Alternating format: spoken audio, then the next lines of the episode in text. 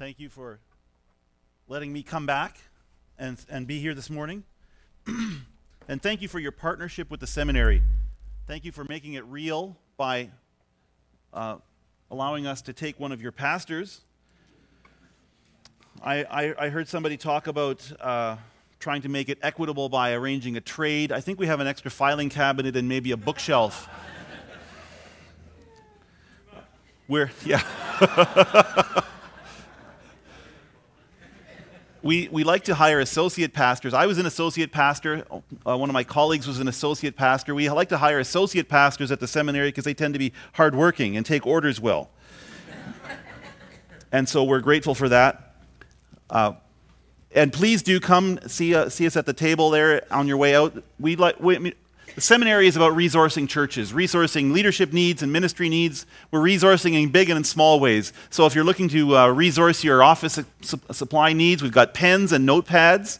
If you're wondering about seminary but can't see your way see, can't see your way clear to actually engaging in education again, get a lens cleaning cloth and maybe that will help. Two things I want to tell you about. One, of course, is that we hired this great guy, Keith Reed, to be on staff as the director of extended learning. We're really, uh, we're really excited about that. And we're um, excited to have him come and actually give attention to some of the things that we've realized are a pressing need in, in theological education. Because not everybody is going to quit their job and move away and go to school to be better equipped as a, as a leader and a disciple. So we want to make opportunities available for everybody in all kinds of ways, and Keith's creative mind is going to be devoted to that task. And we're, we're, we're really looking forward to having him on staff. The other thing is, for those of you who are thinking about education, if you're thinking about what God may be calling you to do with your life, or the, or the rest of your life, because you're all still alive now and you have lives, I, am happy to tell you, we just got word from uh, the Association of Theological Schools, our accrediting body. They've a- approved our petition for a distance education program at ACTS, of which MBBS is a part. And what that means is that you can actually go to school without actually going to school. You can do school by a distance. Up to two thirds of your education can be far away. So if you were thinking, I really want to go to school, but I happen to be moving to Tuktoyaktuk next week and I don't know what I'm going to do, this is your opportunity. You can actually take classes online uh, live, by live streaming, and um, there, are, there are all kinds of opportunities. So we're, we're, we're just slowly chipping away at all the ways in which we can break down all the barriers that may exist between people and pursuing the call of God in their lives. And that's what I'm, that's what I'm excited about. But, uh, but now I want to take some time to, to open God's Word with you and, and, and look at what it has to say to us this morning. So if you've got a Bible in hand or a phone app, flip it open to 1 Corinthians chapter 11. We're going to look through what Paul's instructions uh, on the Lord's Supper to the Corinthians have to say to us as well. We're going to look from 1 Corinthians 11, verse 17, right through the end of the chapter, verse 34. I'm not going to read it in advance, but we're going to walk our way through it together. So 1 Corinthians 11, keep your finger in there. And, uh, but I want to I want to tell you a little story um, that my dad, who was a pastor, used to tell. And uh, I think it has relevance. There was, a, there was this little boy who uh, had a school friend, and they, and they, you know, they chatted at recess and, and things like that, and they, they happened to find out that they both went to church. The one, the boy, um, Billy, went to a Baptist church, and his friend Chris went to a Catholic church. And they were comparing notes and talking about each other's experiences because neither one of them really knew much about the other kind of church. They they'd grown up with their, with their church, but that was all they knew. And as they talked about it, they became curious and they, they struck a deal. They said, Billy and Chris said, You know what, tell you what, if you, if, you know, if, if you go to my church one week, I'll go to your church and we can see what it's like. And they talked to their parents, and their parents said, Yeah, that seems like a pretty good deal. We can, we can arrange that. So the first week, um, Billy went with Chris to the Catholic church. And he'd never been in a Catholic church before, and it was big and tall and had stained glass windows, and there was all kinds of stuff that he'd never seen in church before. So he's full of questions. Chris, what, is, what does that mean? And Chris would explain.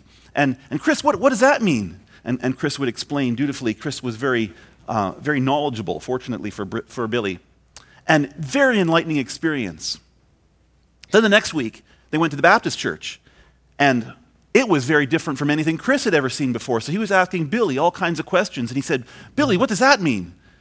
And, and, and, and Billy, what does that mean?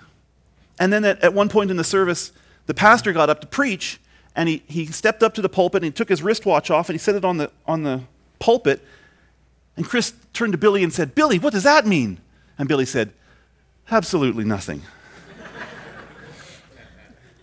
Church is full of, of things that, that, that form the, the, the, structure of our worship, the structure of our, our spiritual expression, individually and collectively. But there are times when we do things that are, that are familiar, but we do them so much that we actually stop thinking about what it is that they are pointing to.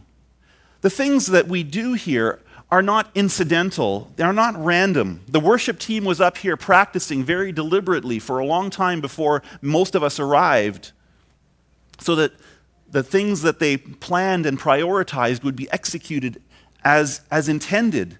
The elements of the service, the communion tables set up, are, are set up in a very particular way to reflect our theological priorities. Sometimes, though, we, we get, we get uh, kind of lost in the details a little bit, and we lose sight of the, the things that these signs in our worship service are pointing to. In 1 Corinthians chapter 11, Paul is addressing an issue in the, in the Corinthian church regarding the, the problems that happen when you lose sight of the why. Now, the Corinthian church is a really, really interesting church. And there are some really exciting things going on in this church. There are people who are coming to Christ and they're excited about it, and there are different things happening in their worship services that are, that are signs of obvious growth, but there are also real problem things and there are issues that, that are arising, in, and it's kind of a mixed bag that as, as Paul writes to them in this letter.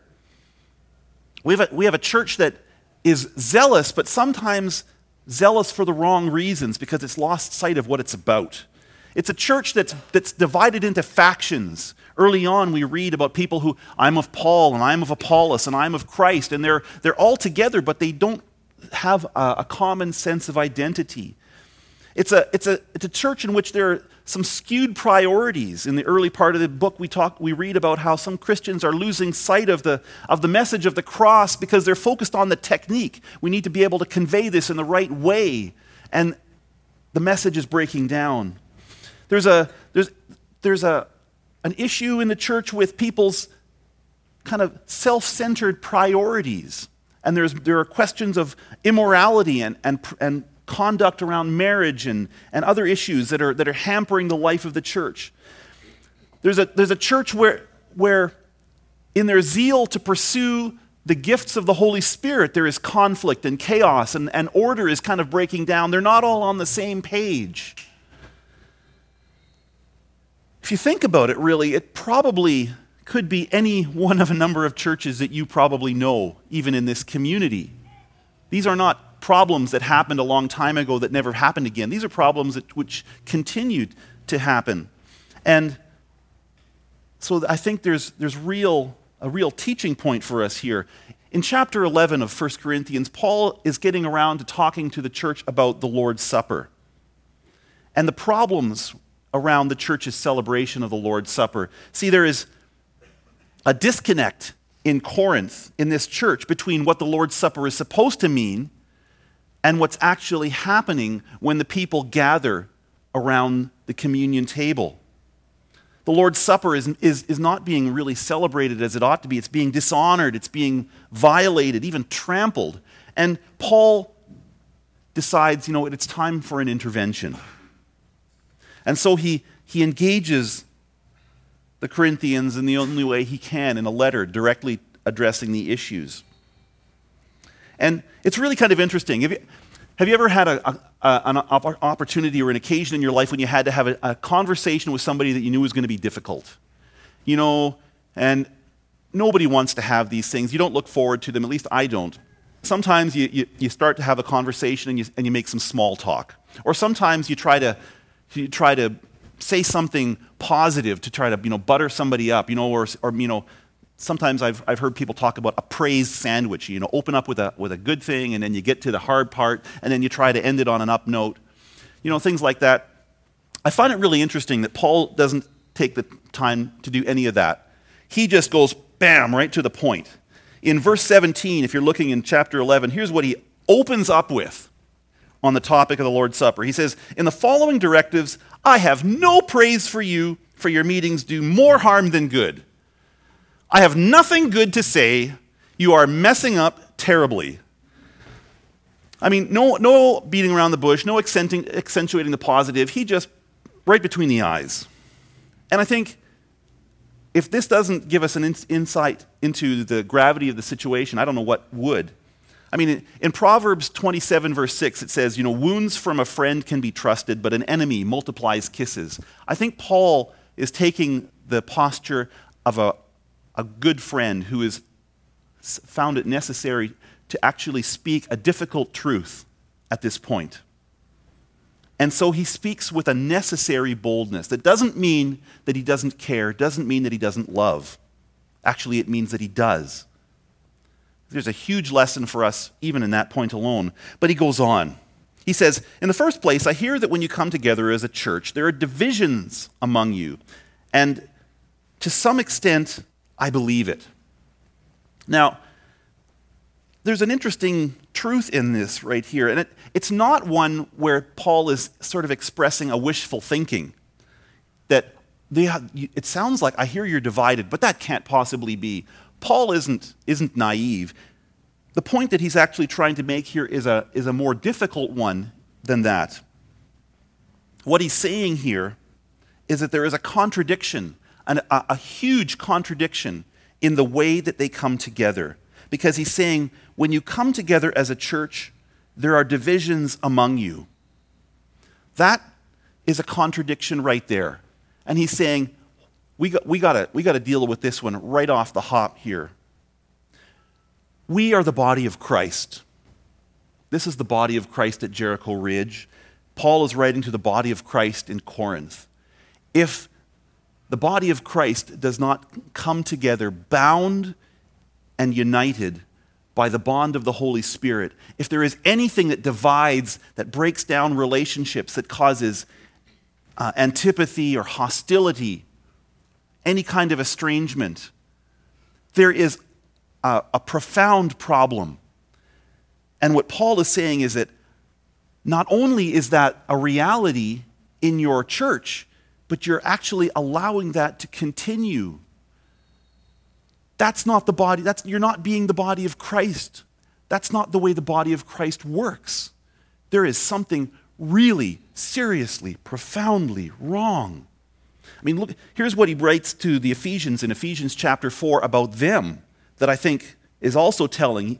He says, um, Walk in a manner of the, worthy of the calling to which you have been called that's Ephesians 4:1. With all humility and gentleness, with patience, bearing with, another, with one another in love, eager to maintain the unity of the Spirit in the bond of peace. There is one body and one Spirit, just as you were called to the one hope that belongs to your call. One Lord, one faith, one baptism, one God and Father of all, who is over all and through all and in all. You, you catch the, the tone of that? The one, one, one. We're one body, and whenever that gets overshadowed by anything else, then there is a problem. And for the Corinthians, it's a problem. And as a result, they could not be the body of Christ as God intended them to be. They could not do what God intended them to do. Let's move forward here.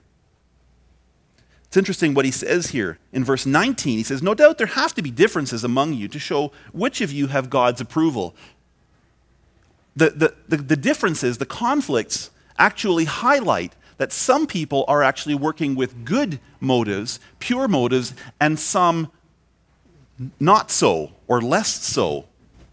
Now, it's easy for us to associate, oh, I must be one of the ones with the good motives, and there are probably other people who have impure motives. Don't, eh, don't, I hope we don't ever take comfort, and I hope I never try to take comfort in that kind of logic, because Paul is basically saying, okay, there is a, basically, there is a, a blessing to this curse that you have, the curse of disunity. But you know, it, at least at least acknowledge that there is disunity before you try to take comfort in, in trying to assume that you're one of the good people. It's a, it really is only the, the bright side of a really bad situation. And it's evidenced in their regular observance of the Lord's Supper, as he goes on to say in verse 20. So then, when you come together to eat, it's not the Lord's Supper that you eat. It's really interesting that they thought that they were eating the Lord's Supper, but Paul's saying, no, no, no, no. That's not the Lord's Supper. Why? For when you are eating, some of you go ahead with your own private suppers. As a result, one person remains hungry and another gets drunk. You see, the, the, the early church used to have their communion service around basically a, a, almost like a potluck supper, a communal meal that was known as the love feast. Except that in Corinth, there wasn't a lot of love in the love feast, at least not love for other people, the, the way Paul expresses needs to happen. Because people were gathering there and they weren't waiting for any, everybody to arrive, and they were gathering in groups, gathering all of our, my friends in my little clique, and we were having supper over here. And if other people came and they ate or not, I wasn't, to, I wasn't too concerned about that. And there were some people who were getting stuffed. Um, they were getting drunk, while other people were coming for reasons that Paul doesn't even express. They're really not important. And not only are they being left out, but they're going hungry. They're literally going hungry. Their, their physical needs are not being met, their spiritual needs are not being met. There was no unity. There was no love. And the one gathering that is supposed to be most of all in the entire life of the church a sign of the unity, mutuality, and togetherness of the body of Christ was reinforcing the fact that there were huge divisions. This is a, just to, board, to, to adapt the phrase, when church becomes about getting fed about me getting fed, things start to break down. And this is both a physical and a spiritual example. Ouch. And Paul goes on, you know, by, by, concludes this part by saying, What shall I say to you? Shall I praise you? Certainly not in this matter. He's just hitting it right on the head because it's supposed to be about communion, the sharing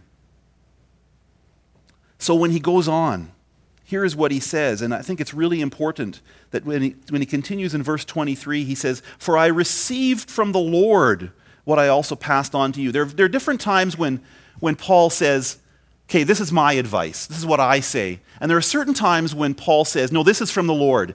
And Paul wants to make sure that the Corinthians know this is from the Lord. This isn't Paul's advice, this is God's directive to you guys and something that we should take to heart similarly. This, this is significant that this, the way in which we practice this communion service comes from the instructions of Jesus himself. This, this is something, this isn't incidental, this isn't random, this isn't negotiable. Now, it's really interesting that the idea of sharing food together isn't a new thing. There are actually a, a, number of things in the New Testament that the church did that are actually not new things. Communal meals, not new things. People did that before. Baptisms were not new things. People did that before. The Jews baptized proselytes, converts into the Jewish faith in the Old Testament times and in, in the time up to Jesus' day. But in New Testament perspective, in light of Christ, all of these things took on new meaning, and this is what the communion service was intended to do. It brought sharing to a new level by rooting it in the, the, the, mutuality of the meal and the sacrifice of Christ. And I think there are four things that we need to think about as we, as we partake in communion. Four levels of significance. The first one, of course, is remembrance. We're all familiar with this one because Jesus says, whenever you eat this bread and drink this cup, you do it in remembrance of me, in remembrance of the new covenant in my blood. Um, in remembrance of my sacrifice. Jesus says, Remember what I have done for you, because that changes everything. but there are three more. Flip back the page, or flip down your finger to, to chapter 10, verses 14 to 17, because he, he, he talks a little bit ahead and foreshadows what he's going to say in the next chapter. Talking about the communion table again, or at least implying. He says, Therefore, my friends, flee from idolatry. I speak to sensible people. Judge for yourselves what I say. And in verse 16, listen to this Is not the cup of thanksgiving for which we give thanks a participation in the blood of Christ? And is not the bread that we break a participation in the body of Christ? Because there is one loaf, we who are many are one body, for we all share the one loaf. Every time we partake of communion, we participate in the life of Christ and we remind ourselves that our individual and collective life as a community is a participation in the life and ministry of Christ. In this community, in, in Langley, we are the representation of Christ, and everything that happens to us is a participation in the life of Christ. Everything is part of God's sovereign purpose in our lives. Our joys represent Christ to the world, our sufferings represent Christ to the world. And we're reminded of it every time we take that bread and drink that cup. Number three, there's a reaffirmation. Sometimes couples renew their wedding vows. They are so in love, they are so committed that they want to renew and let everybody know that they are just as committed and just as serious now as they were 10 or 15 or 25 or however many years ago. I think correspondingly, every time we partake of the communion elements together, it's a reaffirmation of our surrender to the covenant in Jesus' blood, surrender to the lordship of Jesus Christ in our lives and everything that means for us in community. We renew our pledges every time we partake as Jesus' disciples. And fourth, there's a proclamation. A proclamation. Excuse me. Verse 26 says, Every time you eat this bread and drink this cup, you proclaim the Lord's death until he comes. Here we proclaim it within the community to our sisters and brothers who are, are fellowshipping and worshiping with us together. But the proclamation of Jesus' death and resurrection doesn't end here, I hope. This is a, a reaffirmation and a proclamation that needs to spill over into everything that we do, into whatever we're doing on Father's Day this afternoon whatever you're doing this week is a proclamation. But, it's the, but it starts here. It's, the focal point is here. This is, this is the first sign of communion the significance of the death, the sacrifice of Christ, the body and blood that are given for us. It's interesting, there's a hinge point in here in verse 27. Whenever we come to take communion together, we are reminded to do it seriously, solemnly, with some self examination. And that is a worthy exhortation, a worthy call. We should emphasize the need for self examination when we come to the table. What's really interesting here is that there's more to it than, than we often realize. In verse 27, Paul says this So then, whoever eats the bread or drinks the cup of the Lord in an unworthy manner will be guilty of sinning against the body and blood of the Lord. Don't ever, I hope, get the idea that if I examine myself, I become worthy, I become good enough to take communion. I don't know about you, but I know I can speak for me. I'm never good enough to take communion. I'm never good enough to participate in the life of Christ. I'm sinful, I'm wretched, and I'm awful. And I yell at my kids, and I speed, and I do other things that far more horrible than I'm going to enumerate in, in this gathering this morning. It's not a matter of me becoming worthy enough to participate. That's actually not what Paul is talking about here. When Paul talks about drinking the cup in an unworthy manner, he's talking about in a manner which is not fitting the occasion, which does not acknowledge the significance of the, of the commemoration together. Remember what the Corinthians were doing. They were just eating and drinking. They were stuffing themselves. They were selfish. They weren't, they weren't thinking about the significance of the fellowship that they were having. They weren't sharing the, the, the importance of Christ's sacrifice. They were just eating. And so, therefore, they were doing it in an unworthy manner. Now, we don't have a love feast around communion, but we can equally take communion in an unworthy manner if we do so because it's something that we've got to do. It's that Sunday of the month. And if we think of it as, oh my goodness, the service is going to be uh, have this other add on at the end, but we'll just do that so that we can get on with the rest of our day. Or if we do that in a way that fails to address, in some measure, the significance of what this means for us individually and especially as a community, we're in danger of eating and drinking in an unworthy manner. This is never, no matter how we do this, just another piece of bread and another cup of juice. This is everything that gives life and hope and purpose in the world in one commemoration. And we have the incredible privilege of sharing it. Which brings me to the second sign. There, the importance of communion is to follow the signs, there, and there's more than one. In verse 28, Paul goes on to say, Everyone ought to examine themselves before they eat of the bread and drink of the cup.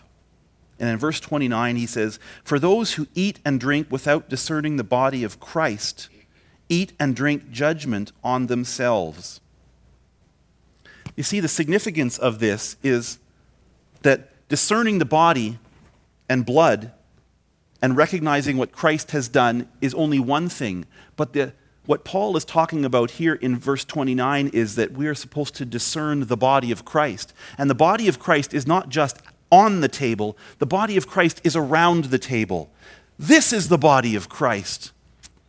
This is what we are called to discern. This is why Christ died to create a community that is transformed and empowered to do the work of God in the world. These are your sisters and your brothers.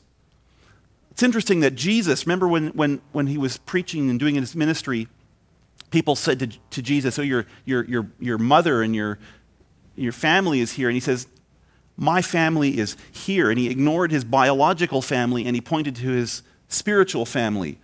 I, I believe that that's instructive for us. I am going to boldly suggest that the closest, most important, most transformative, most, um, I forgot the word, but it was a really good word.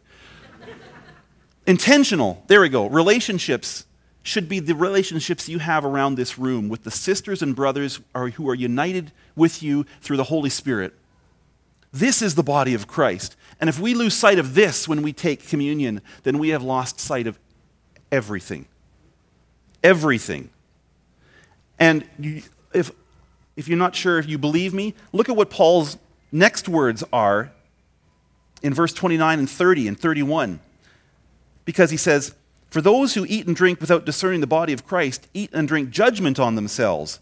That is why, verse 30, many of you are weak and ill, and a number of you have fallen asleep. The judgment of God was so powerful in this case that people were bringing themselves under judgment even unto death because they weren't discerning the body of Christ and the unity that they had in their church. Now, I'm not expecting anybody to be struck dead at communion today, but I think that we fool ourselves if we think that we can gloss over this and expect no consequence. But lest we think that God is punitive and angry with us, Go on and read some more. If we, if we were more discerning with regard to ourselves, we would not come under such judgment. And verse 32 Nevertheless, when we are judged in this way by the Lord, we are being disciplined so that we will not be finally condemned with the world. Even in God's discipline, there is the promise of restoration and wholeness. It is it's an amazing thought.